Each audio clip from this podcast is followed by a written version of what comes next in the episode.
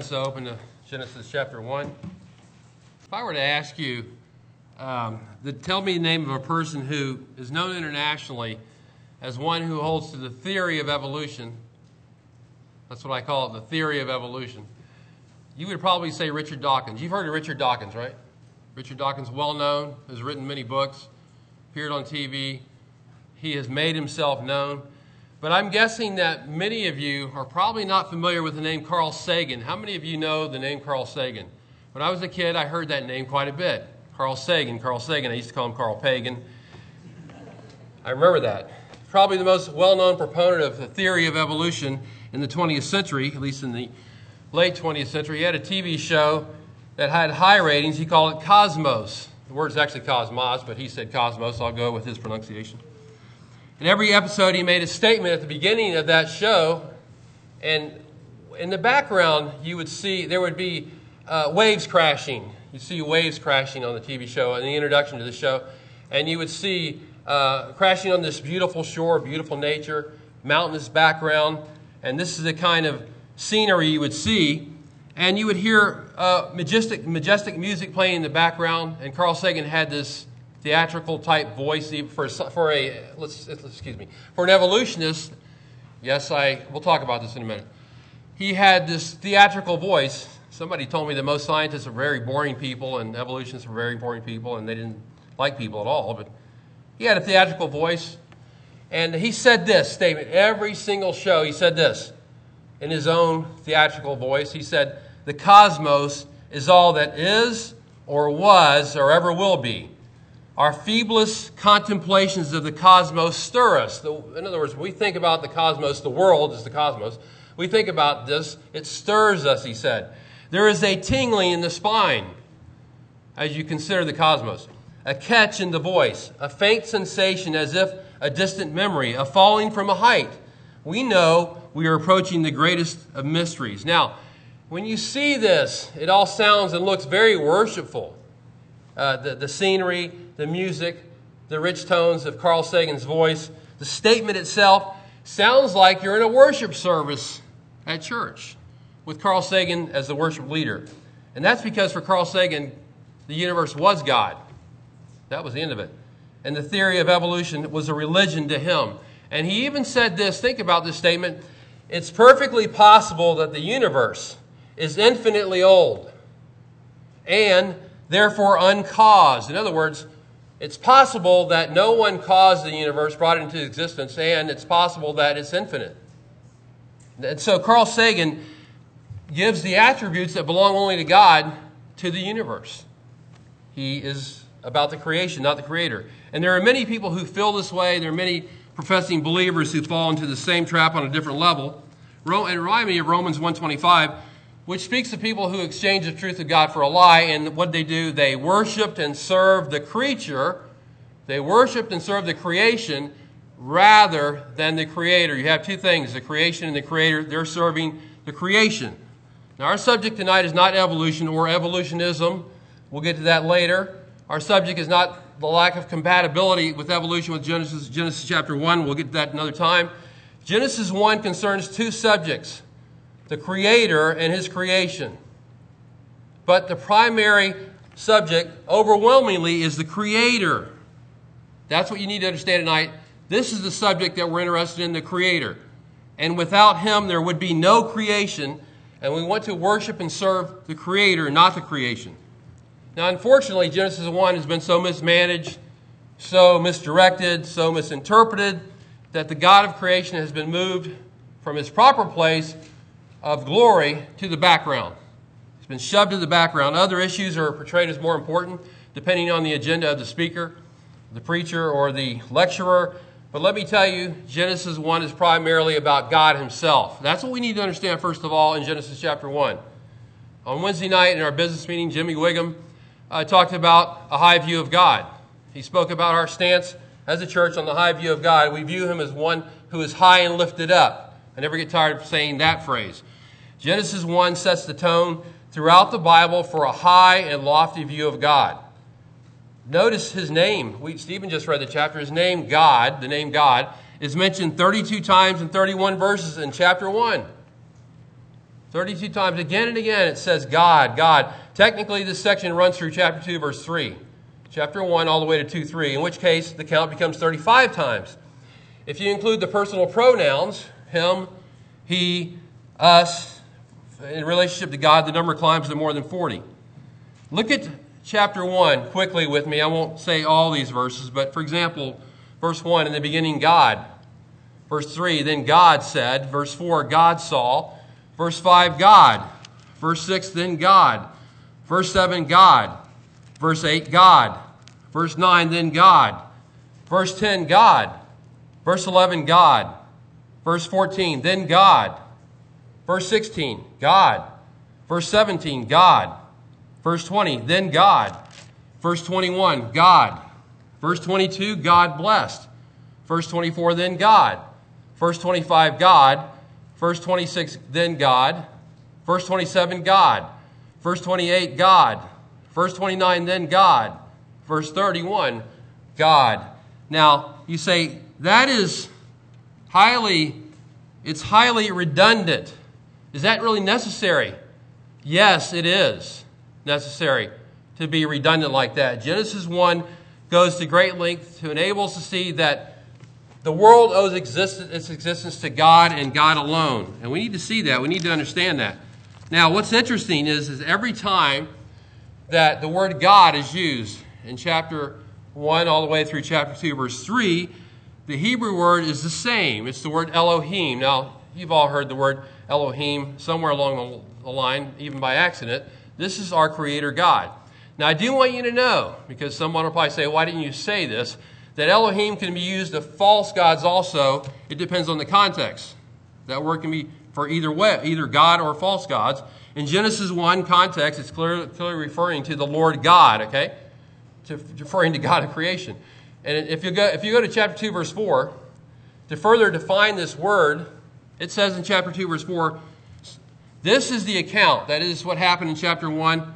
This is the account of the heavens and earth when they were created in the day that the Lord God Yahweh Elohim made the earth and the heaven. And so we now know for sure who this is. This is Yahweh. This is the Lord, our God. Here in Genesis 1, Elohim is simply the ordinary word for God. It's not God's personal name. That would be Yahweh. But it often acts as a proper name. The word Elohim is plural. And so it's and when it's connected to a singular verb as it is here, it has to do its references to the one true God. So, why is this generic name Elohim used throughout Genesis 1 all the way to Genesis chapter 2 verse 3 and not Yahweh? It's because Genesis 1 has to do with the whole creation. The creation. And Elohim fits this description best because he's sovereign over all creation. And Yahweh has to do with the personal name of God, the personal God of Israel. But the point I want to make is this that God is the primary subject of Genesis. That's what we need to understand first and foremost. Why is that important? Because the entire creation exists for the purpose of recognizing who God is and glorifying Him for who He is. Now, in the final book of Revelation, in chapter 4, verses 10 and 11, the, the, it says that, and I think I have these verses on your notes. If you didn't get notes, they were in the back in the podium that Ken started that tradition. Thank you for that tradition, Ken. It says in Revelation 4 the elders fall down before him, before God who sits on the throne, and they will worship him who lives forever and ever. And they will say, Worthy are you, O our Lord and our God, to receive glory and honor and power, for you created all things. And because of your will, they existed and they were created.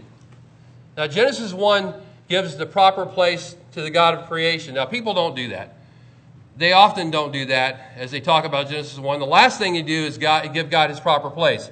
Genesis 1 gives God, the God of creation his rightful place, and the final book of Revelation gives God his rightful praise.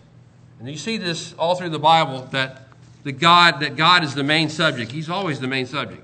Now, over the next couple of weeks, I want to state several truths concerning the God of creation from Genesis 1 as we look into this historical account. This is a, an historical account. First of all, I want you to know that He is the eternal God. He's the eternal God. Look at chapter 1, verse 1. In the beginning, God created the heavens and the earth. In the beginning, The word beginning indicates the first phase of a step. It's the beginning of our universe. It's the beginning of time, the beginning of space, the beginning of matter as we know it.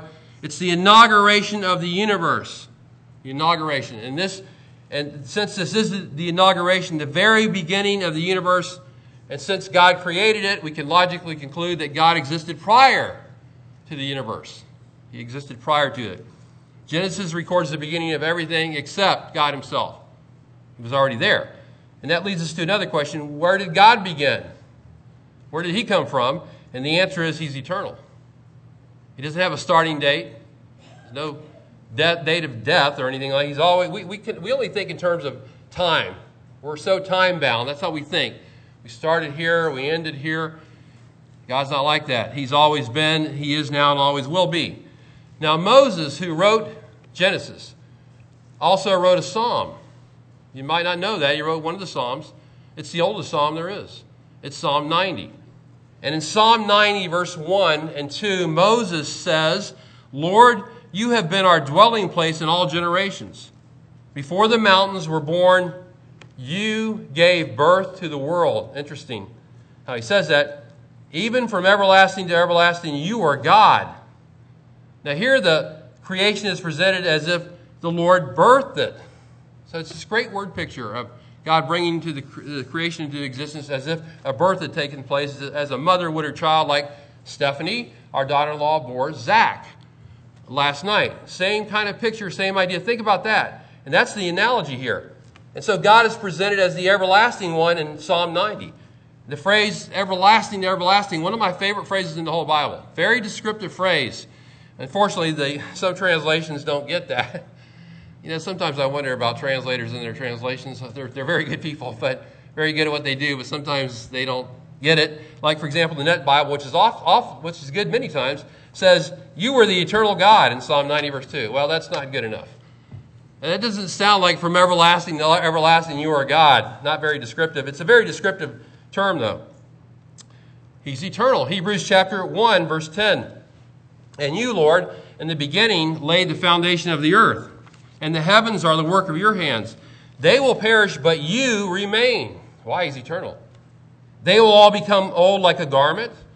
You ever have you have old clothes and you eventually they get holes in them, and people always tell me because I tend to wear shirts that have holes in them too long, and they say, and I remember Stephen one time told me, Dad, it's time to retire that shirt.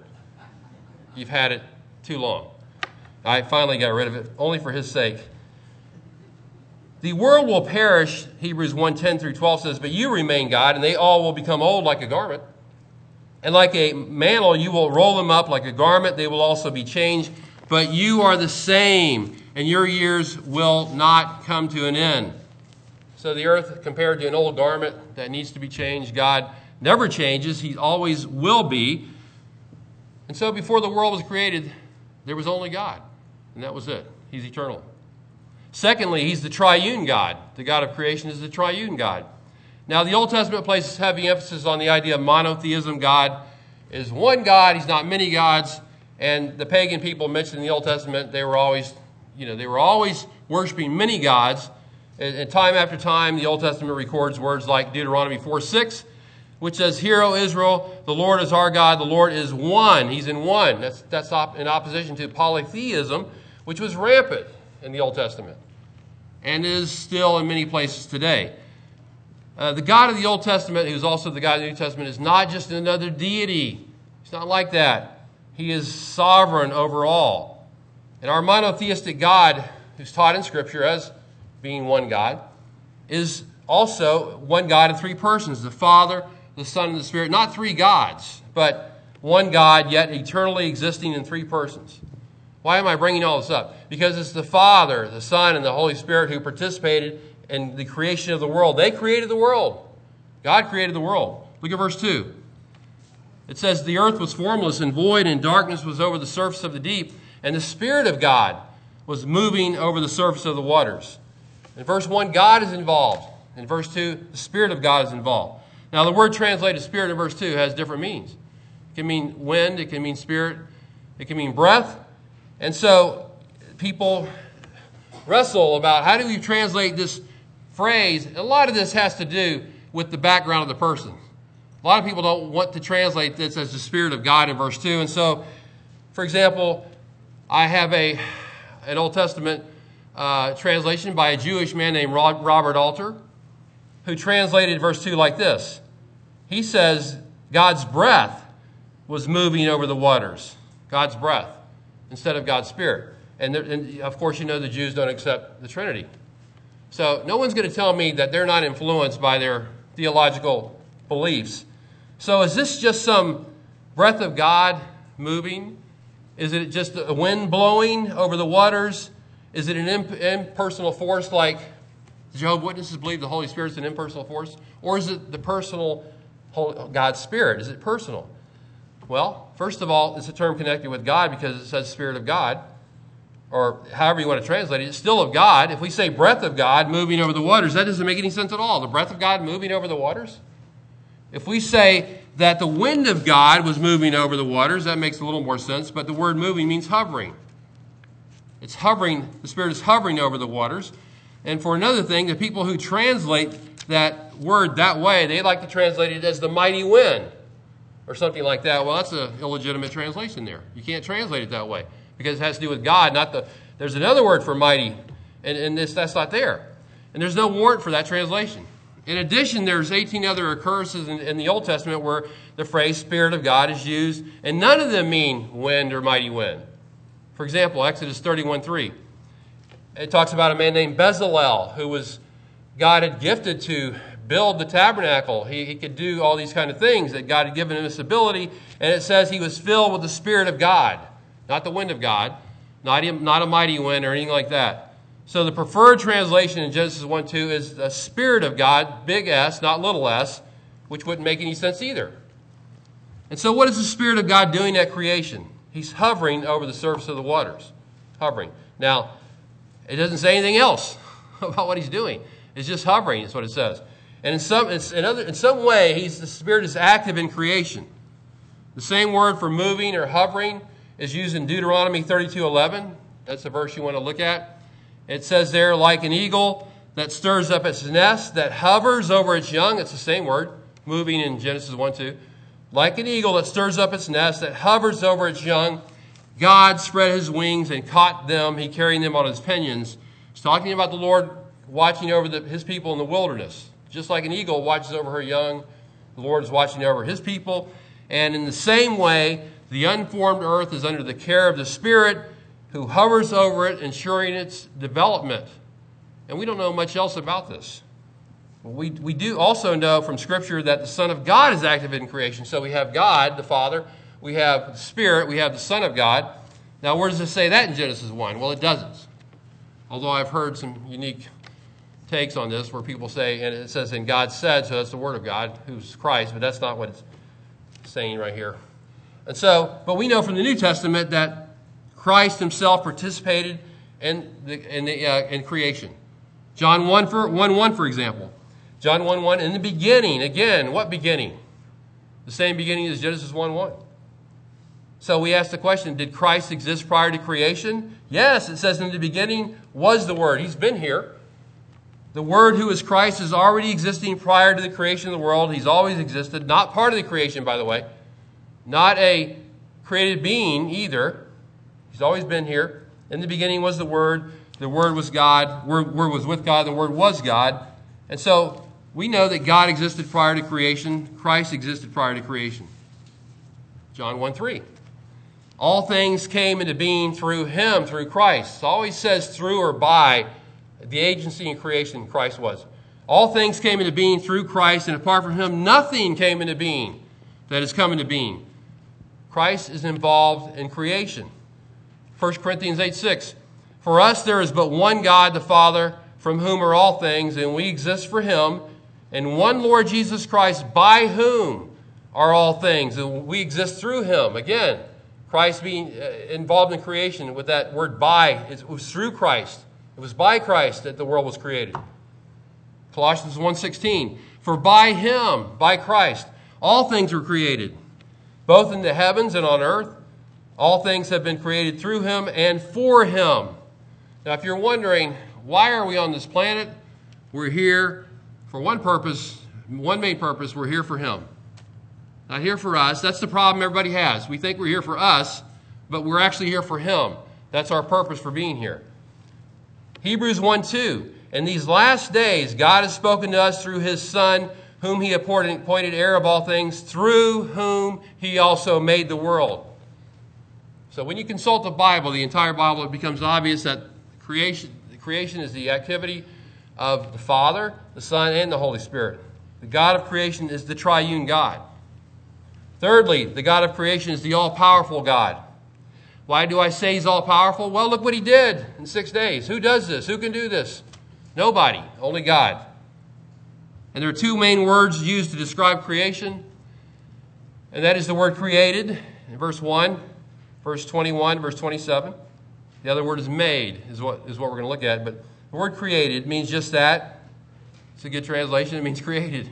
And God is always the subject of this verb, never man when it's used. It's always God who creates something. It describes the activity of creating something new or fresh or perfect. The other word is made, verse, verse 7, verse 16, 25, 26, 31. I think that's all in your notes. Try to put a lot of this in your notes so you can have quick reference to it. The word is typically translated to make or do. It's a word used all over the place. In the Old Testament, the subject of the verb can either be God or man. And Genesis 1 is clearly used of God because man wasn't there. God created man. So as you read through Genesis 1, these words are used interchangeably God created, God made. That's blatantly obvious as you read through the chapter. It's also blatantly obvious that the, that the world God created and brought into existence, He did so without any pre existing materials. He had nothing to work with at all. That's, that idea is based on the whole context, not from one word, but the whole context. There's a Latin term used to describe it. You've probably heard it before ex nihilo, meaning out of nothing, from nothing. In other words, God created this world from nothing. Imagine this. There was nothing except God. And then there was something, the universe. God created this. And when a person decides to build a house, he has materials to work with. He gets materials to work with. He can't build a house unless he gets the materials. It's impossible. He doesn't create a house out of nothing. So he gets the materials. He, go, he calls the concrete company to supply the concrete. He gets wiring for electricity. he gets plumbing materials. He gets windows and doors, and then he puts all this together and begins to build the house. But God had no pre existing materials, nothing. And then he brought this universe into creation. Amazing. Hebrews, Hebrews 11.3. Through faith, we understand that the words, worlds rather were framed by the Word of God, so that things which are seen, the things which we see, were not made out of the things which do appear. In other words, no pre existing materials. There was no heavens and, earth until He made them. There was no plant life, no animals, no celestial bodies, no sea life, no people until He made them. Amazingly, He brought all this out of nothing. If you want to know what real power is, read Genesis 1. This is the all powerful God. John 1 3 again. All things, all things came into being through him. How many things all things did? Everything. First John, I love uh, Romans rather. I love Romans 4:17. What a great verse Romans 4:17 is talking about Abraham in his old age, 100 years old or so, and and then Sarah past childbearing age and not able to have children, and, and yet Romans 4:17 says speaks of God who gives. It says who gives life to the dead and calls into being that which does not exist. He's able to call into being that which does not exist. Only God can do this. St. Augustine wrote a book called Confessions uh, years ago, centuries ago, and he says there about God's creation, he says, For you created them, you created all things from nothing, not from your own substance or from some matter not created by yourself or already in existence but from matter which you created at one and the same time as the things that you made from it, since there was no interval of time before you gave form to this formless matter. Amazing. God created everything with no pre existing materials. That's power. So, how did He create the world? How did He actually do it? What was the actual, actual method that He used? Well, I think you probably already figured it out if you're a Bible reader. And you've read Genesis. Let's, let's go over what this says. Look at verse 3. And, and God said, Let there be light. Verse 6 Then God said, Let there be an expanse. Verse 9 Then God said, Let the waters below the heavens be gathered into one place. Verse 11 Do you notice the pattern? Then God said, Let the earth sprout vegetation.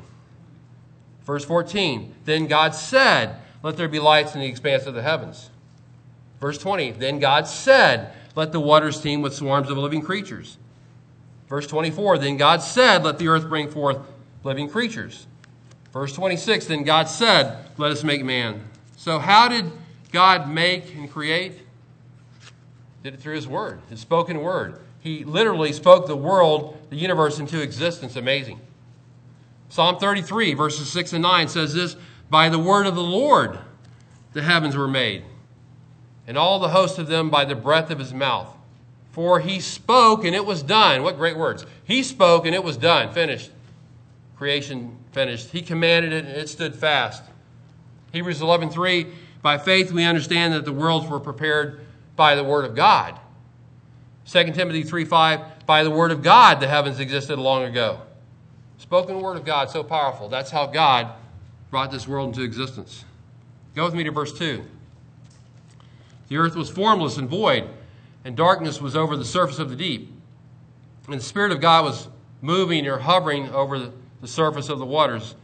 Now, verse 2 technically should read like this Now the earth was formless and void, and your translation may say that, or it may say and. The best translation is Now the earth was formless and void, because the intent of this grammar is that it's giving us background information about what's going to happen in verse 3. It's describing the original condition of the earth, the circumstances of the earth at that time. It's an explanation of things at that time in the, in the creation process. And in what is the condition of the earth in verse 2? It was formless and void. Now, let me state here at the outset we're not promoting a gap theory here. We deny the gap theory. We're not going to promote that. We don't believe in it. We think it's wrong. The, word, the words here, formless and void, basically mean a wasteland and empty. A wasteland and empty. And there are a couple of, there's some references in the Old Testament that, that help us to understand what that means. For example, Jeremiah 4.23 sheds some light on this. In that chapter, Jeremiah 4, Jeremiah is greatly distraught over the Babylonian destruction of Judah. Devastation everywhere. He is anxious, distraught about it. And so in verse 23, he says, Jeremiah says, I looked on the earth, I looked there all around me. Behold, it was formless and void. And I looked at the heavens, and they had no light. Doesn't it sound awful, awful like, like Genesis chapter 1? It does because he's, he's choosing to use this language from Genesis 1 2. That's why he said this. And so Genesis 1 2, 2 describes the wasteland that Judah would become due to the Babylonian invasion. That's what he's saying here. Basically, Jeremiah is saying that Judah, because of their sin, would become like the earth was before God said, Let there be light. It'd be like a wasteland. There's nothing really developed there at all. It's, it's a wasteland. This helps us to understand the terms formless and void. Now, Isaiah 34 11 also uses that kind of language when it speaks of God's judgment on Edom. Verse 11 says, God will stretch over Edom the measuring line of formlessness and the plumb line of emptiness. Similar words. And so Isaiah and Jeremiah are describing the reverse of what happened in Genesis 1 2, the reverse of it. In Genesis 1, God is taking an undeveloped planet and he's giving it over, over the days form and shape and life. It's taking him six days to do this. And in Isaiah and Jeremiah, judgment is falling and everything is becoming a wasteland and empty. That is an echo of Genesis 1 2 in reverse. But understand there's no judgment happening in Genesis 1 2. The judgment was happening in Isaiah and Jeremiah, but not in Genesis. This is a world being created here, nothing being destroyed. So the point is this Genesis 1 2 is describing the early stage of creation on day one. God is creating. There's no interference. God is creating. The earth was a wasteland, not yet developed. It's dark, it's watery, it talks about the surface of the deep. That has to do with the deep water on earth. That's how the earth appeared on the first day of creation, early in the day. There's water everywhere covering the earth. It's, it's deep water everywhere. But the Spirit of God is hovering over the waters, it says. Doing his part, he's trying to ensure, he's seeking to ensure the future development of the planet. He will ensure that. It won't stay unformed. It won't stay unfilled. It's going to be filled. It's going to be formed. It's going to be populated. It's going to happen. In verse 3, God breaks through and says, breaks through the darkness and he says, Let there be light. And he does his work of creation over six days. Now, a way to understand this, verse 2, is by using an illustration of a potter's wheel. How many of you seen a potter's wheel? Sandy used to have a potter's wheel. I saw that for years, and I think uh, Nate, one of our friends, wanted it, and she gave it to him. She used to make all kinds of pottery. She would, she would put together, you know, have all these beautiful bowls and cups and all, all over the place she would make. And what she would do is she would take a, a lump of clay, unshapen clay, kind of a blob of clay, and then she'd put it on the wheel and work the wheel with her foot, and then she'd put her hands around it and she'd work with it and form a perfectly a perfectly formed bowl at the end. That was her creation. That's what she would do. And you could tell what it was. She did a beautiful job. You could look at it and say, wow, this is incredible. Now, if I gave, if I tried that, it would look like an unshaven blob when I got through. No one could tell anything. But it took time for her to do this, time for her to shape this and fashion it.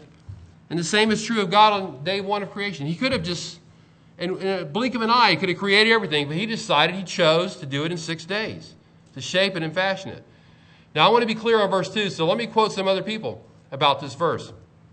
John Calvin said this Moses simply intends to assert that the world was not perfected at its very commencement in the manner in which it is now seen. In other words, Calvin says, verse 2 is saying that Moses is saying this is the very beginning. He's not finished with his creation, he's developing the creation. Weston Fields, who wrote a book about the gap theory back in 1976, says this Genesis 1 2 describes the earth in an unfinished state during the first part of the first day of creation. Unfinished state. It's going to happen, but not yet. My favorite quote is Martin Luther, of all people. He says, The plain and simple meaning of what Moses here says, by the way, if you notice the guys from the past, all say Moses said this. They all say Moses said this in Genesis. People today don't say that. They don't believe Moses said it. Martin Luther, the plain and simple meaning of what Moses here says in Genesis 1 2 is that all things that exist were created by God, and that at the beginning of the first day, there was created a shapeless lump or mass or on earth or earth with fog or water. Later, during the remaining time of the first day, he's talking about a six day creation here. This, this is the first day. God put it into light so that the light of the day was shining and the shapeless heaven and earth could be seen.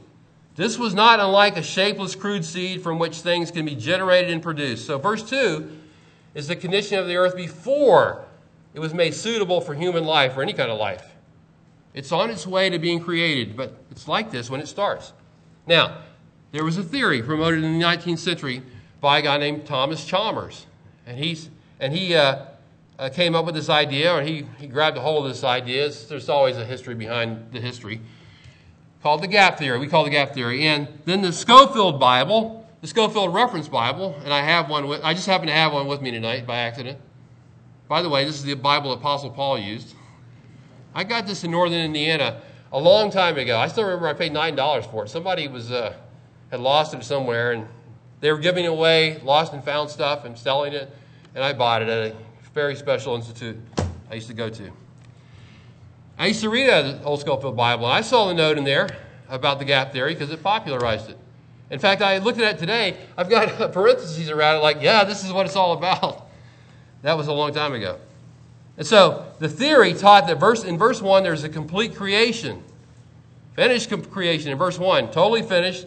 And in verse 2 describes a divine judgment that happened on earth. Maybe Satan came in, rebelled against God, and judgment fell on the earth as a result, and it left the earth and covered with water and in darkness and an all around mess. And so they say, the Gap people, I'm bringing this up because it's been affected many, many people back in the day, and, and probably still some today. They say that verse 2 should read, The earth became formless and void. Whereas our translation says it was formless, not became. Do you see the difference?